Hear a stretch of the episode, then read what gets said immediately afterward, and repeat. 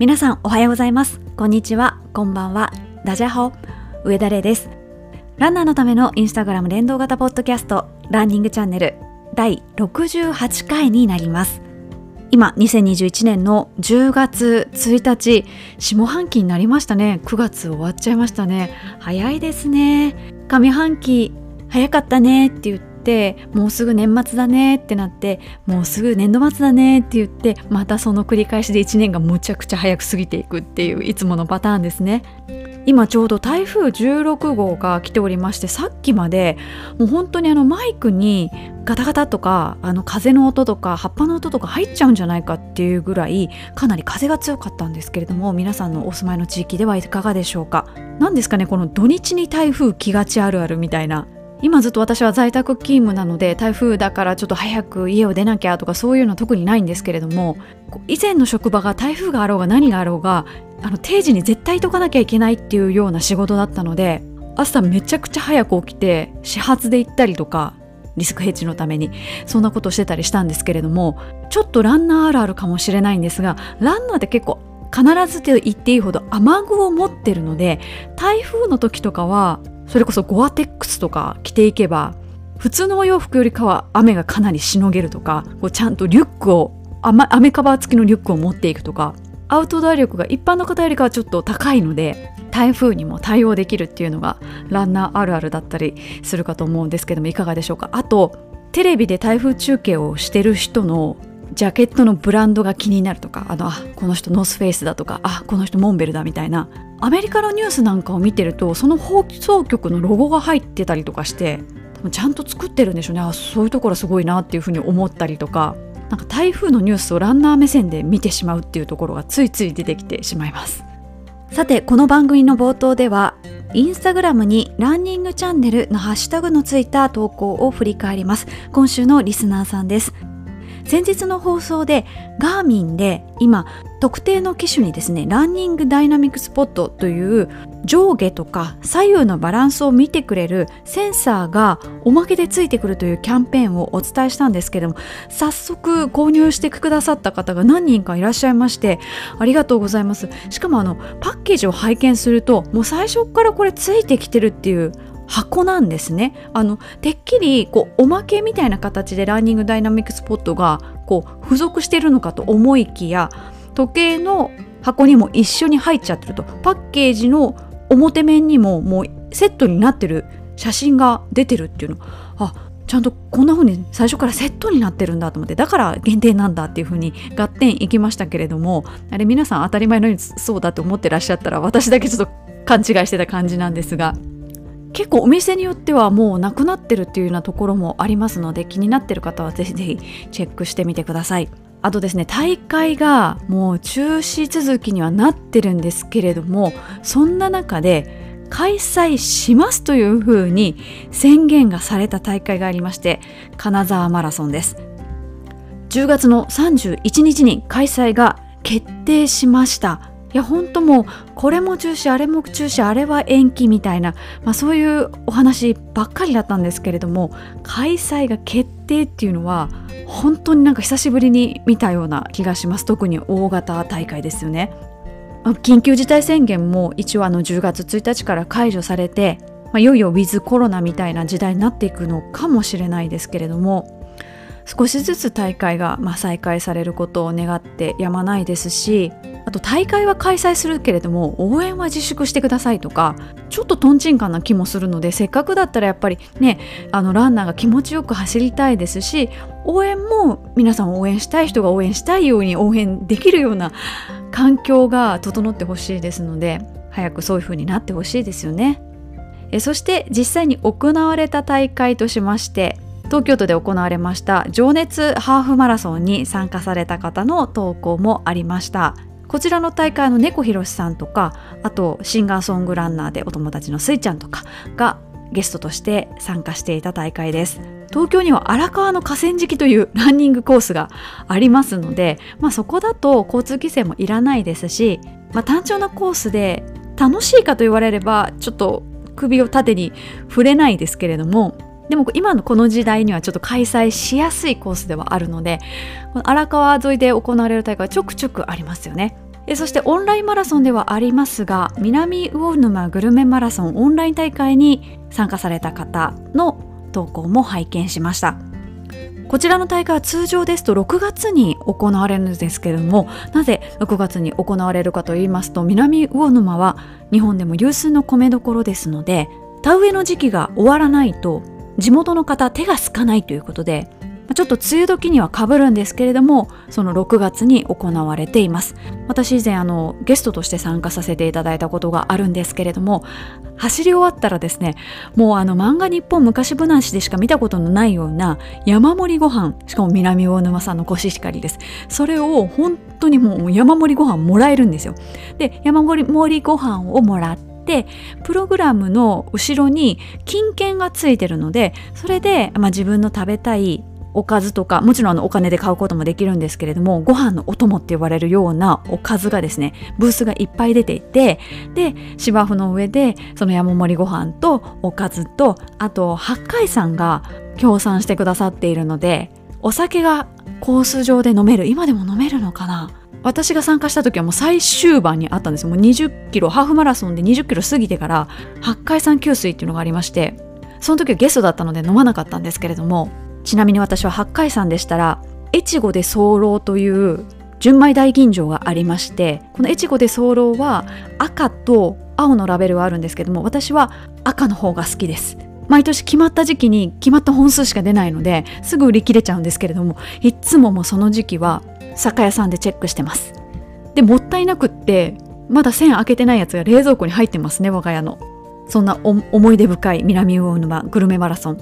あの松任谷正隆さんがいつもゲストで来てくださってキーボードを弾いてくださるんですよね。私が参加した時は「春よ恋」をみんなで大合唱したのを覚えています。ということで冒頭にもお伝えしました通りインスタグラムにランニングチャンネルのハッシュタグをつけてくださいますと私は漏れなく皆さんの投稿にいいねをしますそしてこのコーナーで取り上げさせていただくことがありますので、ぜひ投稿してみてください。また、投稿するのはちょっと恥ずかしいという方もですね、ランニングチャンネルというふうに検索をしてくださいますと、この番組を聞いてらっしゃるランナーさんが普段どんなアクティビティをしているのか、どんな生活されているのかっていうのを見ることができますので、ぜひぜひ覗いてみてください。以上、今週のリスナーさんでした。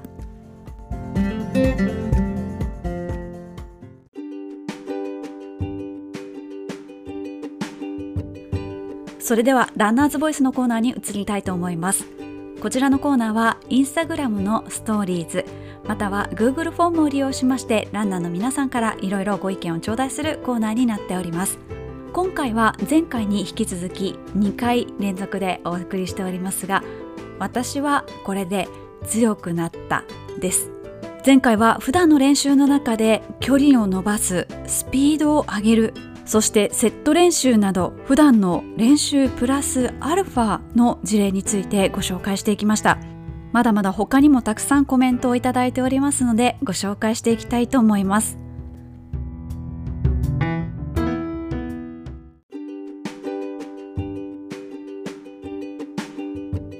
早速ご紹介していきたいんですけれども前回聞かれた方いかがでしたでしょうか？こう距離を伸ばしたりスピードを出したりはたまたセット練習したりこう皆さんすごく努力されてるなっていうのがすごく感じ取れたと思うんですけれども一方でいや私にはこんなのちょっとできないっていう風に思われた方もたくさんいらっしゃるかもしれません、まあ、ですので、まあ、基本的にはこう練習は裏切らないというか努力した分ちゃんと結果が出るのがマラソンランニングのいいところではあるんですけれどももうちょっと楽しみながらとか工夫しながらとか効率的にっていうようなところにフォーカスを当ててくださった方々のコメントを今回はご紹介していきたいと思います。前回は結構ね聞くだけでわしんどそうみたいなの想像がつくぐらいしんどそうな練習ばっかりだったと思うので今回はこうもうちょっとリラックスして聞いていただけたらいいなっていうようなコメントを中心にご紹介していきたいと思います。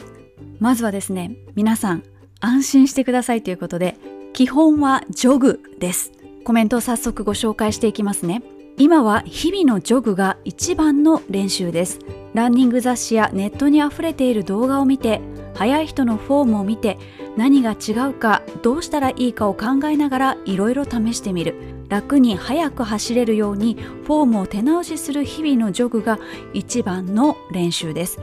特に足の着地位置が前だったものを真下付近に変えられた時は一気に楽に走れるようになりましたという方ですとか他の方はポイント練習もタイムを縮めるには必要だと思うのですがサブ3.5ぐらいまではジョグ中心の練習でもいけると思います。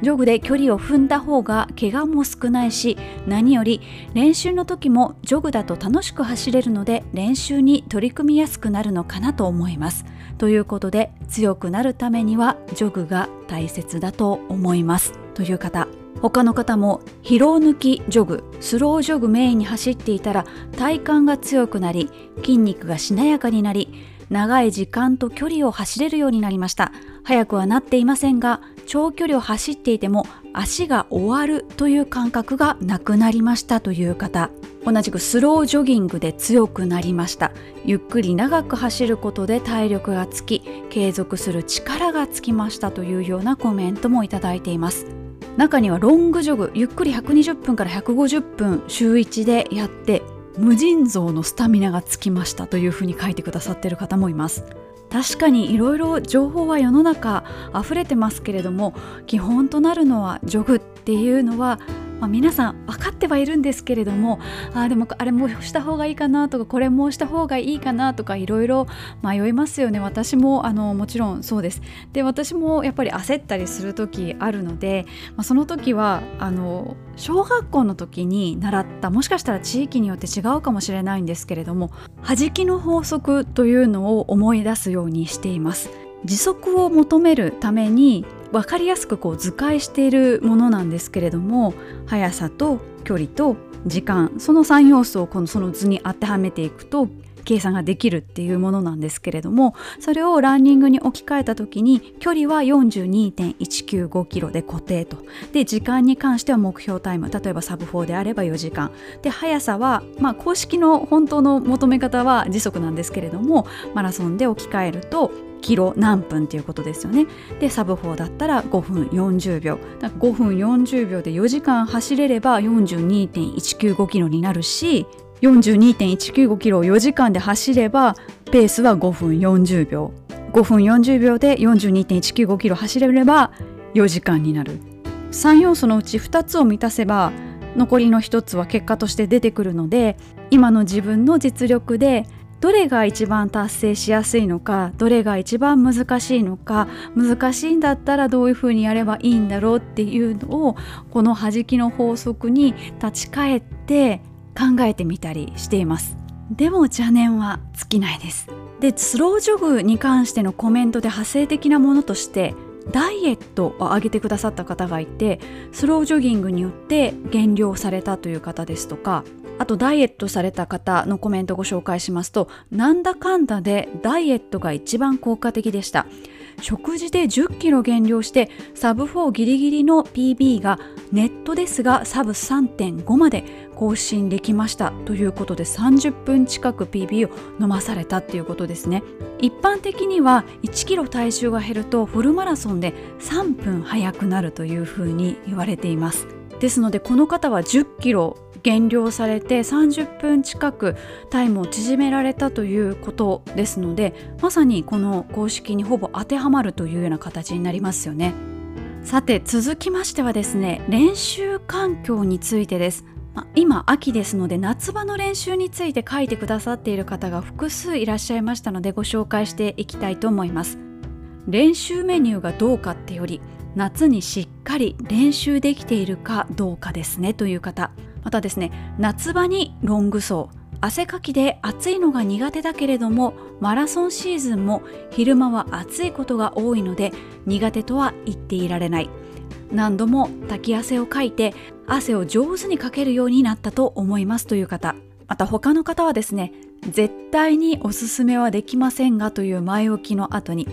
外での運動が危険な猛暑の日中にこそ走り込みを行いました。もちろん補給はしっかり持って自分の体と対話しながら他人と比較できるようなレベルではありませんが自分の中では一段ステップアップできたと思っていますというようなコメントもいただいております。ものすごく暑い時にあえて走るっていうのはメンタル面の強化にもつながりますよね。ただコメントにもありましたようにくれぐれもご無理はなされないように皆さんしてください。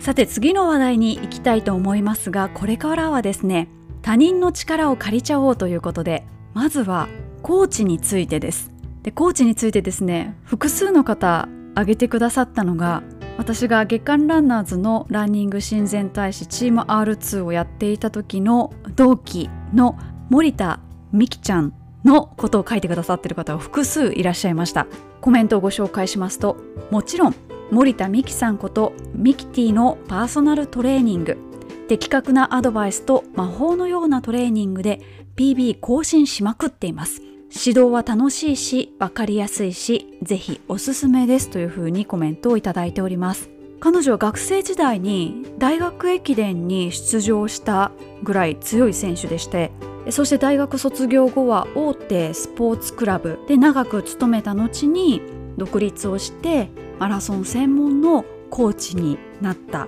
子です。あのこれは私の個人的なあの解釈でしかないんですけれども彼女の指導が分かりやすいのはやはりそのスポーツクラブに長年勤めてたっていうことがすごく大きいんじゃないかなっていうふうに思っていて、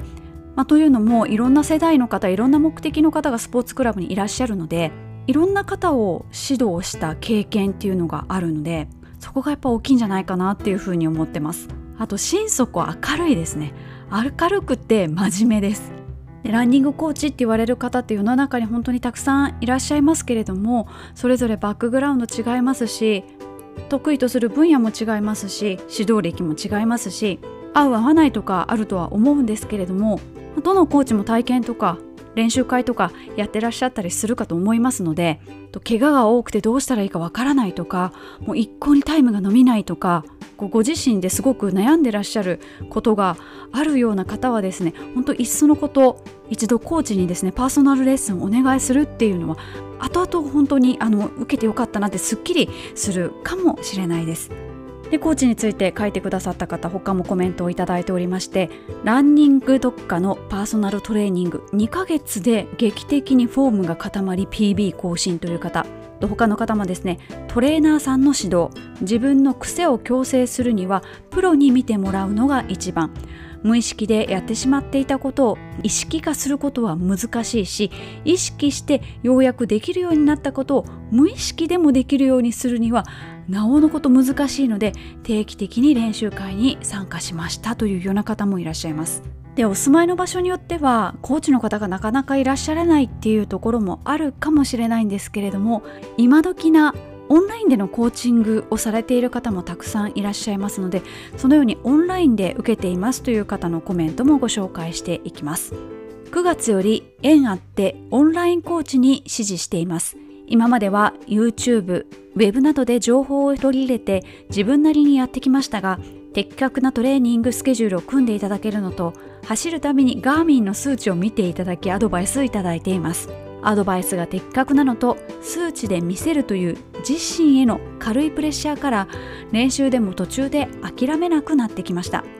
3週間ですが自身の成長も感じられ年末の大会で PB 更新できましたと過去形で未来を語ってみますというようなコメントをいただいています。そして同じくですねオンラインなんですけれども毎日 SNS で配信される体の使い方というのがあるそうでしてそれを見て怪我なく故障なくこれが一番。あクラブのコーチはランニング旅無敵を作った方です。愛用してますということでその開発に携わられた高岡昌司さんのランニングクラブに入っていらっしゃるという方ですね。この高岡昌司さんなんですけれどもこの方もあのポッドキャストをされていましてゼロベースランニングキャストというポッドキャストの番組をされています。ポッドキャストの話が出てまいりましたので続いてご紹介しますとですね。まずコメントご紹介しますね。先人のアドバイスに耳を傾ける例ランニングチャンネルということでこのポッドキャストを聞いたら強くなれるんじゃないかというふうなコメントをいただきました。このランニングチャンネル60回以上やってる中でもですね特に強くなるためにおすすめは33回の初マラソンに挑戦するランナーにアドバイスをと34回のサブ4に挑戦するランナーにアドバイスをです。コメント続けますと全ての回が良質ですがありがとうございます。これらは先輩ランナーの愛あるアドバイスが詰まった神回です。この秋冬に大会初チャレンジの皆さんにおすすめですということで確かにですねアドバイスお願いしますという回はですね本当に皆さんの愛が溢れてるんですよね、まあ、皆さんやっぱりサブ4を達成してほしい初フルマラソンちゃんと完走してほしいっていうきっと皆さんその目標の先に素晴らしいものがあったからこれからそれに挑戦する方にもぜひぜひここは突破してほしいっていう気持ちがコメントからすっごい伝わってくるんですよね。なのでもう集計段階からもう嬉しくなっちゃってもう皆さんなんていい人たちなんだろうみたいなもう愛を受け取りながら編集録音してるって感じですね。回によって受ける印象が結構違うんですけれども楽しさが伝わってきたりとか決意が伝わってきたりとかすごいたくさんの種類すごくたくさんの人のコメントをいただくんですけれども皆さんなんとなくこう同じマインドを帯びてるっていうのがすごく感じられてでこの33回34回とかはそのすごく愛を感じる回だったっていうのでこうそういうのが感じ取れるからこの番組やるのが楽しいっていうのも私の大きなモチベーションの一つになっています。さてコーチですとか、まあ、先人の皆さんの声に耳を傾けるといったようなエピソードをご紹介してきましたけれども続いてはですねチームに入って強くなったという方のコメントをご紹介していきたいと思います。2009年から走り始めてサブ4達成できたのが2016年と超遅咲きランナーの私。ほとんど一人で走る毎日でしたがある時友達に誘われて練習会に参加。練習会なんて私には敷居が高いと敬遠していましたが速いランナーさんに引っ張ってもらったり仲間と一緒に走ることでいつもより負荷の高い練習ができるようになりそれに応じてタイムも出るようになりました。やはりただ単に走るのではなく計画的に負荷のかかる練習が必要だったんだなと考えるようになりその後も定期的に練習会に参加するようになりました。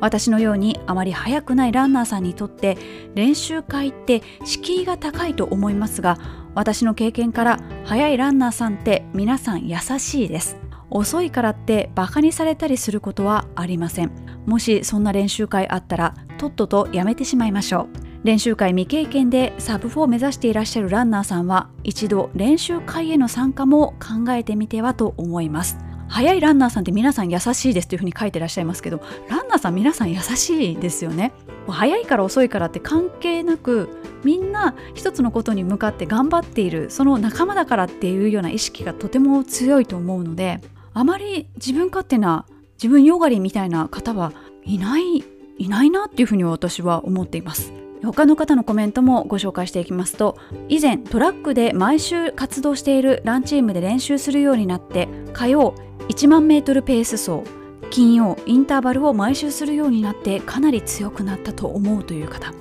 続いてコメントをご紹介しますとポイント練習ができるランニングクラブに入ってコンスタントに練習できる環境を作ってしっかり練習できたこと。練習内容にメリハリをつけられるようになったことも大きいですね。1週間に1日は完全オフ。1ヶ月のうち1週間は軽めの内容。34ヶ月をワンクールとして休養を挟むとか。休養をしっかり入れるのは大事だと思います。というようなコメントもいただいております。あとですね刺激し合える仲間がいると断然追い込める練習ができます。ということでチームでの練習を上げてくださっていたりランニングスクールに入会してそれによりランニング仲間が一気に増え情報交換ができ速いランなど練習ができ負けたくないライバルが現れ自分自身がレベルアップしたように感じます。というようなコメントもいただいています。定期的な練習会に参加するのがもちろん効果的だとは思うんですけれどもいきなりそこに飛び込むっていうのは結構まあ心理的なハードルが高かったりすると思うのでまずは単発でやっているような練習会とかランニングイベントとかに参加をしてみてでそこで大抵お友達が増えたりするのでそこから情報交換していったりとかあと SNS でこう見てみたりとかチームについてもいろいろ情報収集されるのはどうかなっていうふうに思っています。そしてチームに入ってお友達が増えたというコメントをいただいておりましたけれどもラントモさんの存在が私を強くさせたというようなコメントもいただいておりましてラントモさんとの切磋琢磨そして SNS を通じてランニングサークルに入ったという方もいらっしゃったりその方は一緒にレースを走ったり沿道で応援してもらったりとパワーをいただきながら走ったいくつかのレースで自己ベストを更新できました。一人で始めたマラソンですがラントモさんとの絆で自分が強くなりましたという方。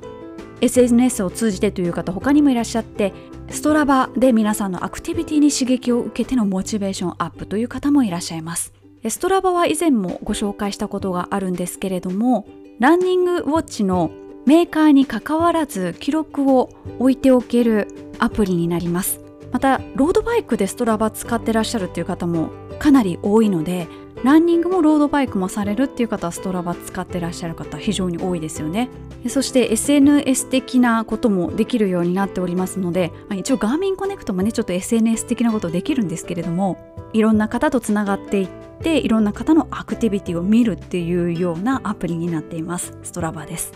続いてはですねご家族の存在を挙げてくださった方もいらっしゃいましたのでコメントをご紹介したいと思います。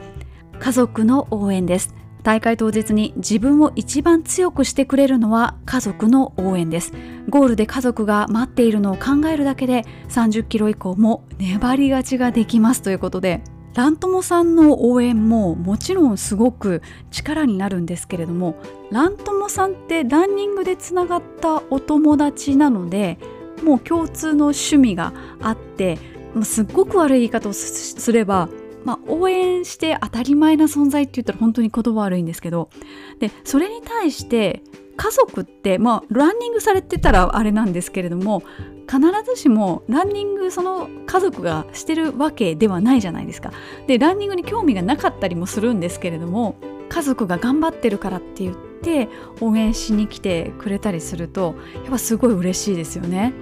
我が家の母が時々応援してくれるんですけれども神戸マラソンのコースのすぐそばに実家があるので応援しに来てくれるんですけれどももちろん自分の応援をしてもらうのもすごい嬉しいんですけれども自分の娘が通り過ぎたからって言って帰るわけじゃなくって他の全然見ず知らずの方も応援してくれるっていうのがすごい嬉しくってでそのうちこう近所の方も巻き込んだりとかして近所の方みんなでみんなを応援するみたいな感じにうちの実家の周りはなっていまして今や多分私なんかどうでもいいというかあおったんみたいな感じでああ通った通ったみたいな感じでこうあっさり見送られて他の方を一生懸命応援するみたいになっているのでそれはそれですごくいいなというふうに思っていて家族が出るからとかではなくってそこにマラソンがあるから応援に行くっていう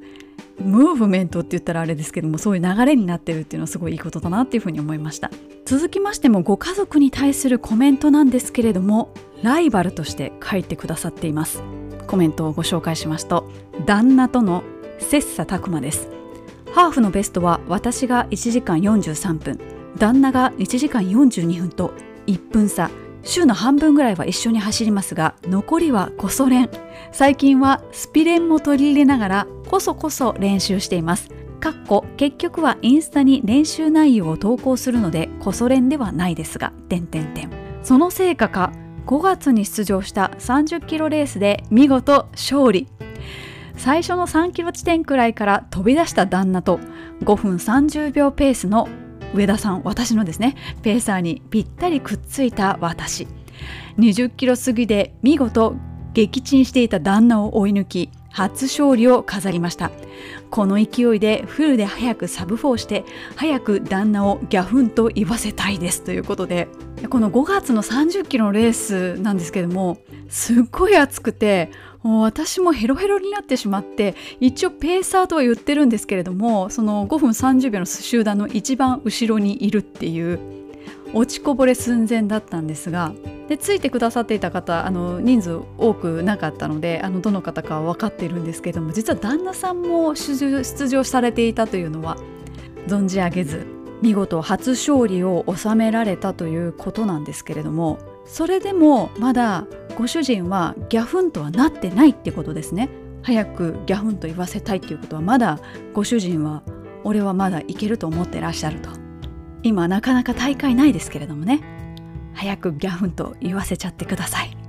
さて続きましての私はこれで強くなりましたなんですけれどもランニング以外のトレーニングです。主には体幹トレーニングと筋トレですね。コメントではですねピラティスによる体幹強化ですとかあとジムのプログラムコンバットで目いっぱい体を動かしていたら思いのほか記録が伸びたような気,、ま、気がしますという方あと筋トレをやってる方はですねサブ3できた頃の練習ノートを見返すときっちり筋トレしていたことを再認識させられました。特にビリーズブートキャンプ基礎編最初の15分を週2回していました。やってる間は疲労で結果が出ず翌年体幹が著しく強化され失速しなくなりました。今なら YouTube で視聴できますということで。他の方もですね自分で決めた毎日5キロのランと筋トレは何がやっても必ずやることですという。コロナワクチンを打つ時も終わらしてから行ってきました。継続することで自信がつき大会などでも前を走っている人から絶対離されないと決めてついていけるようになりました。というようなコメントもいただいています。ワクチン打つ前に筋トレされたっていうことなんですけどその後大丈夫だったでしょうか？私あの職場の同僚の方が筋トレかなりやる方でコロナのワクチンを打った後は運動ができなくなるっていうのが分かってきたのでワクチンを打つ前に強烈に筋トレしたらその後副反応が来て体ボロボロになったっていう方がいらっしゃってこれからワクチン受けられる方はですねどうぞあの事前もその後も無理をなさらないようにしてください。あと複数の方が挙げてくださっていたのが低酸素のトレーニングです。まあ、これは低酸素の環境で走るっていうことなので、まあ、走るトレーニングのうちに入るんですけれどもコメントご紹介しますと昔ハイテクスポーツ塾に入会して低酸素室でトレーニングをしていたら自己ベストが2時間47分になりましたという方他の方も低酸素トレーニングジム走っても心拍があまり上がらなくなったので疲れにくくなりましたというようなコメントもいただいています。今低酸素のトレーニングの施設増えましたよね。低酸素のトレーニングってすごい負荷がかかるっていうイメージなんですけどもちろん負荷はかかるんですけれども例えば同じ負荷で考えた時に普通の環境と低酸素の環境だと低酸素の方が同じ負荷だとゆっくり走ることになるので怪我の予防になるっていうような記事も読んだことがあってあなるほどなと思ってただきついだけじゃないんだなっていうのをその時感じました。さて続いての強くなったポイントなんですけれども今なかなかちょっとこれ実行することできないんですけれども結構たくさんの方が書いてくださっていたのがレースで強くなったっていうコメントなんですね。例えばレースで失敗を重ねて強くなりましたという方ですとか初マラソンで完走したことが今となっては強くなるきっかけだったように思いますという方そしてとりあえずいろんな大会に出てみること。その中でたくさんの気づきや発見があり少しずつ力がつくはずというようなコメント。また他にはですねレースのための練習ではなくレースに出ることそのものが一番のトレーニングになったと思います。アップダウンのあるハーフとか最適です。PB 更新が望めなくなった今は楽しく笑顔で走りたいと思っていますというようなコメントもいただいております。他の方もですね1シーズンで大会に複数出てステップレース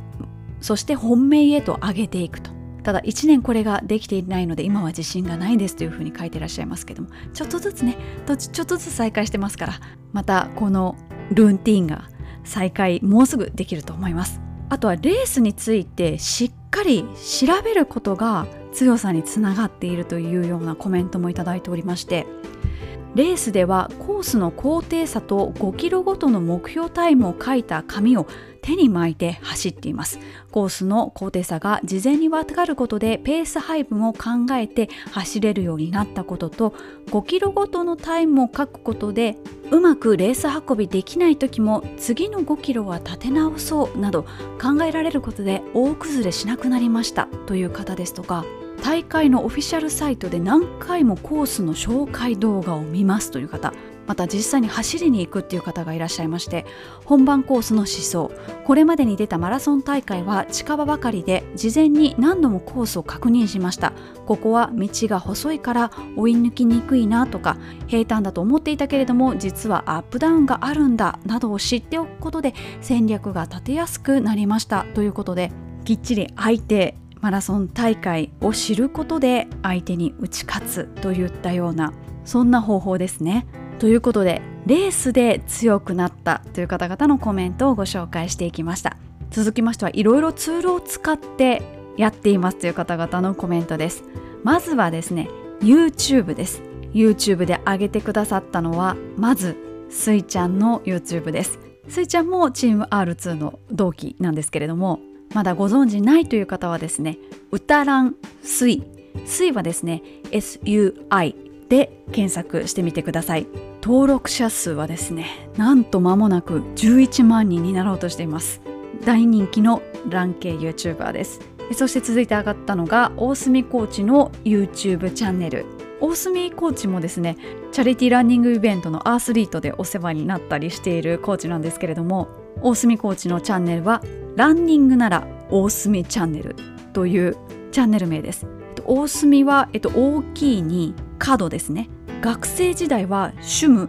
マネージャーをしながら選手もされていて箱根駅伝に出られていて理系出身でロジカルでいらっしゃるんですけれども人間味もあるっていう実業団での指導経験も終わりなのですごく分かりやすいです。えさて続いてはですねアプリを使っていますという方もいらっしゃいましてアプリは断然ナイキのアプリですね。私実はナイキのアプリ使ってないというかダウンロードもしてないんですけれども最近はなんと大迫選手が出てくるそうです。あとはですねガーミンを使って練習してますという方もいらっしゃってガーミンをただ計測するものとしてではなくってコーチ代わりに使っているという方々ですね。コメントをご紹介しますと現在まだまだ初心者ランナーで知識があまりないのでランニングアプリやガーミンコーチに頼り言われる通りに練習をすることだと思いますというふうに書いてくださっています。ガーミンコネクトにガーミンコーチというのがありましてなんか5キロチャレンジとかですねハーフぐらいまで練習ができる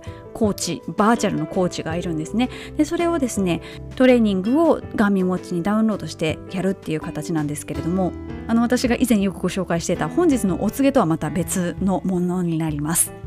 私も基本的にはガーミンに言われた通りにしか走っていないので、まあ、それができない時ももちろんあるんですけれどもなんかこれさえやっとけばいいんだって思うとちょっと精神的には楽ですね。自分で練習メニュー決めてるとこれでいいんだろうかどうなんだろうかってこう迷っちゃうんですけれども他人に決めてもらっちゃった方が楽っていうのは私はすごい感じます。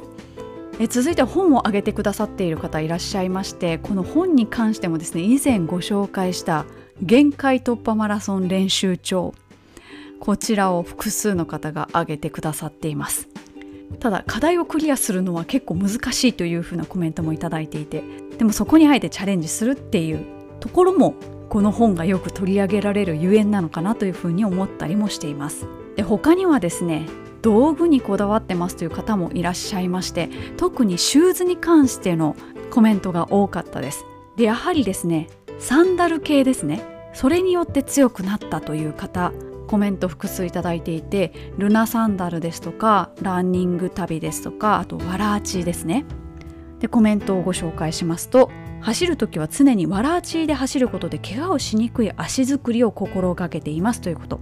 怪我をしない分練習に勤しむことができます。そもそも怪我するくらい練習はしませんがワラーチランを始めて2年ぐらいで念願だったサブ4も達成できました。今やスピレンやロング走でも常にワラーチーで走るので練習会などではワラーチーの人で通用するようになりました。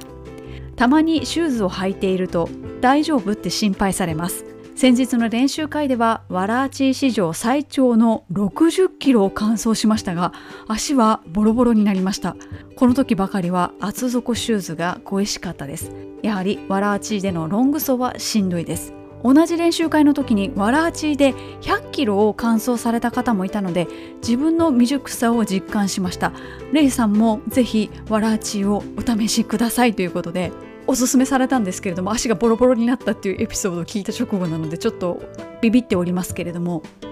ちょっと60キロとか100キロはちょっとわらじで走る自信は全くないですけれども、まあ、わらじとちょっと似てますけれどもあの以前もご紹介した台湾の B さんを私購入して持っているのであれちょっと走ってみてもいいかなと思うんですけれどもあれは B3 なので5本指ソックスが必要なんですよね。なので5本指ソックスと B3 の組み合わせってなかなか日本じゃ見ないのでちょっとそこでハードルが上がってしまってます。続きましてはですね普通のシューズでこだわって強くなりましたという方もいらっしゃいまして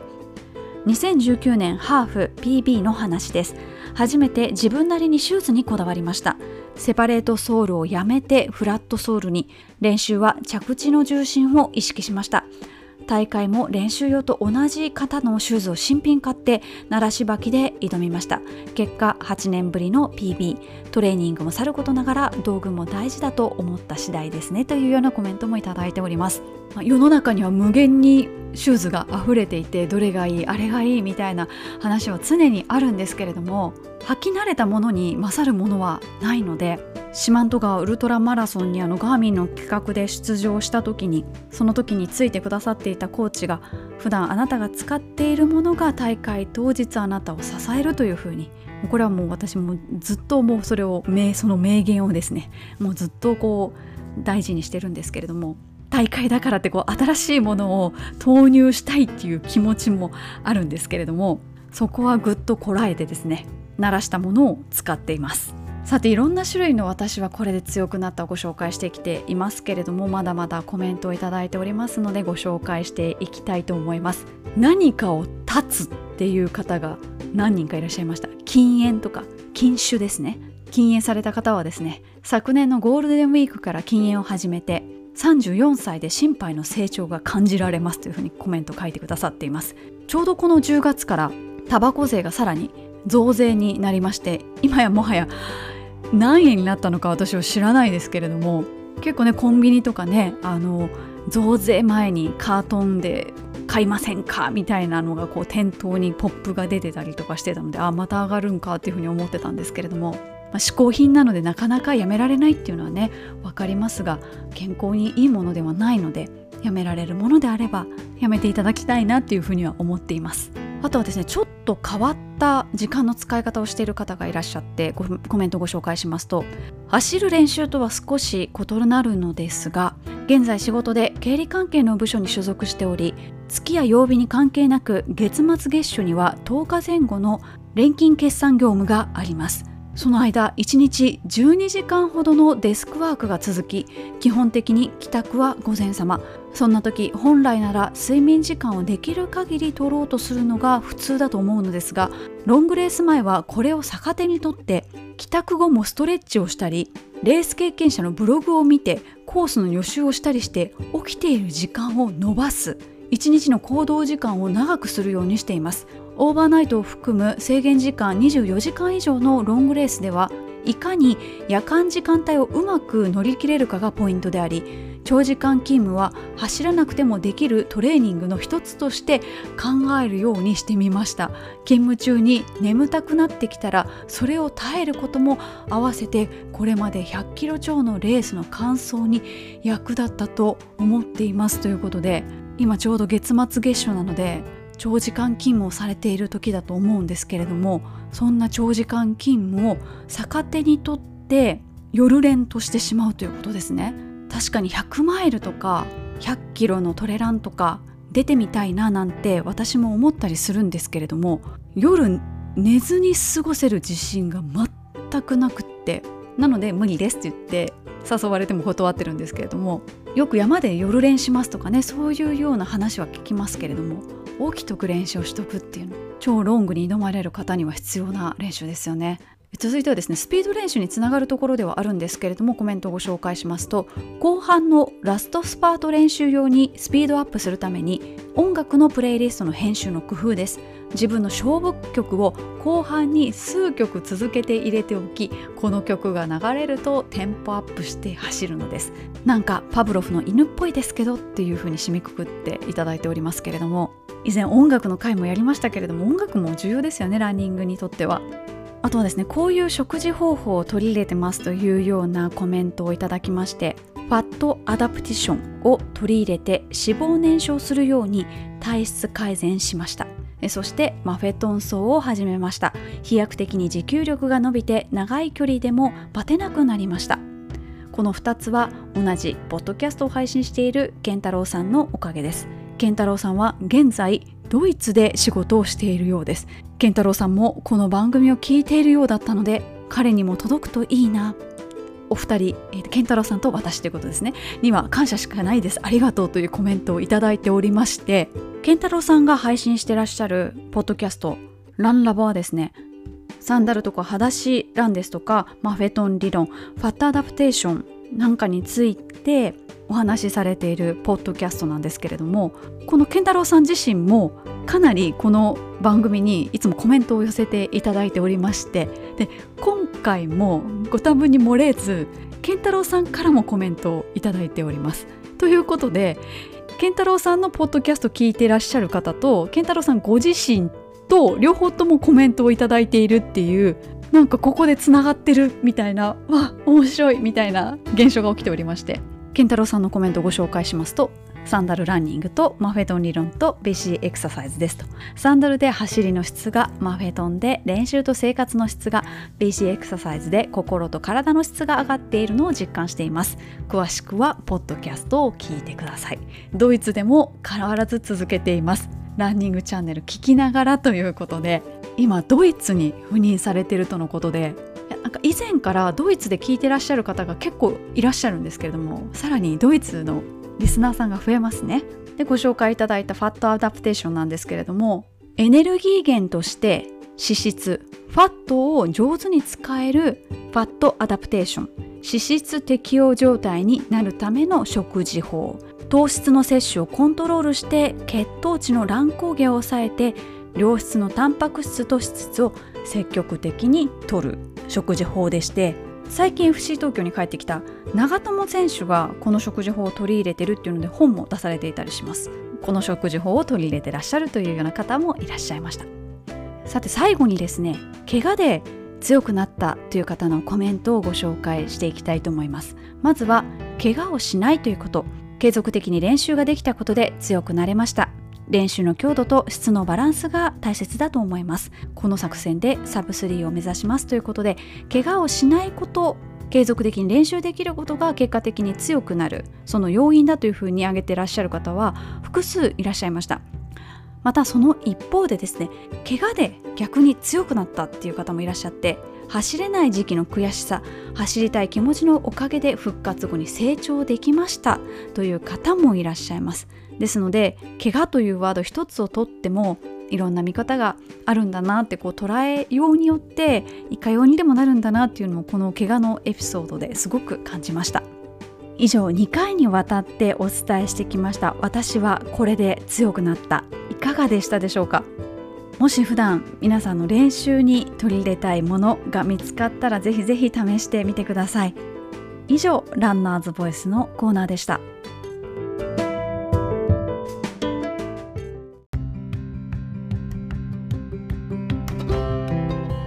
ここで番組からプレゼントのお知らせです。国産にこだわってテーピングを作ってらっしゃるプレディさんからテーピングのお試しセット3名様にプレゼントをいたします。あらかじめ40センチに切ってあるテーピングこちらが2本入ったもので1袋になります。それを3袋が1名分です。ですので40センチのプレカットのテーピングが計6本。これが1名様分で3名様分ご用意いただきましたので計3名様に抽選で当たります。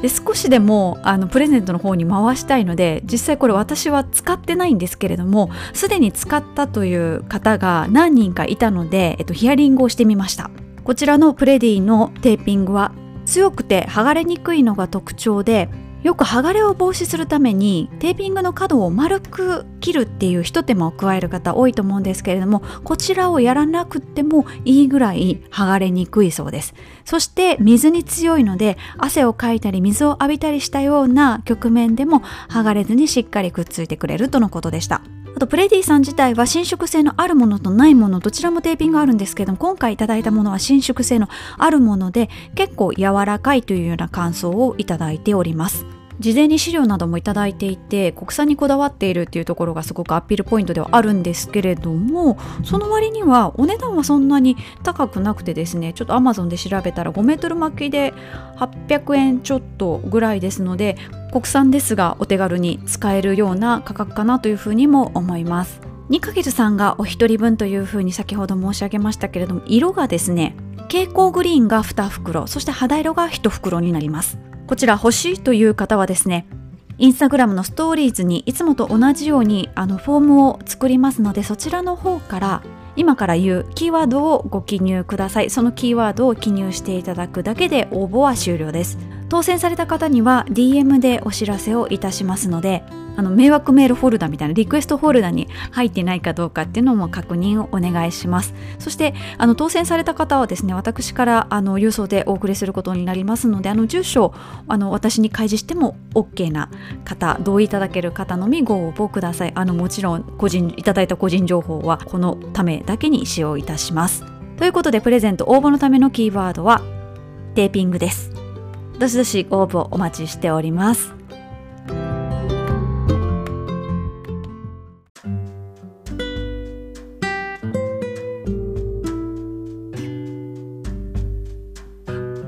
そろそろお別れの時間が近づいてまいりました。2週にわたってお伝えしてきました。私はこれで強くなった。いかがでしたでしょうか？もちろん努力は必要ですし精神を鍛えることも必要なんですけれどもそれだけでは疲れちゃう時もあると思いますので適度に息抜きしつつ時にはお仲間を見つけたり時にはプロのランニングコーチにお任せしてみたりはたまたガーミンの言う通りに走ってみたり YouTube 見てみたり本読んでみたり近道を行きたいっていうのがベースにありながらもああでもないこうでもないっていう風な感じで考えてる時もなんか私は楽しいなって思ったりするんですけれども皆さんはいかがでしょうか？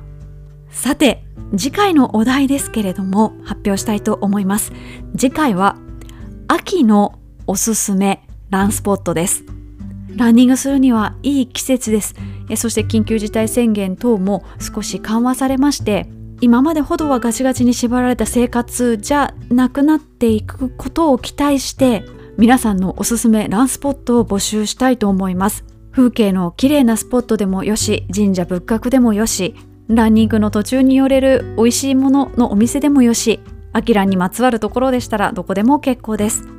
募集方法はいつもと同じです。私のインスタグラムのストーリーズに質問コーナーを設けますのでそちらの方にご記入をお願いいたします。少し長くなるものに関しましてはそちらのストーリーズに Google フォームの URL をつけておりますのでそちらの方をクリックしていただいてタップしていただいてそうするとアンケートフォームというところに飛びますのでそちらの方にご記入をお願いいたします。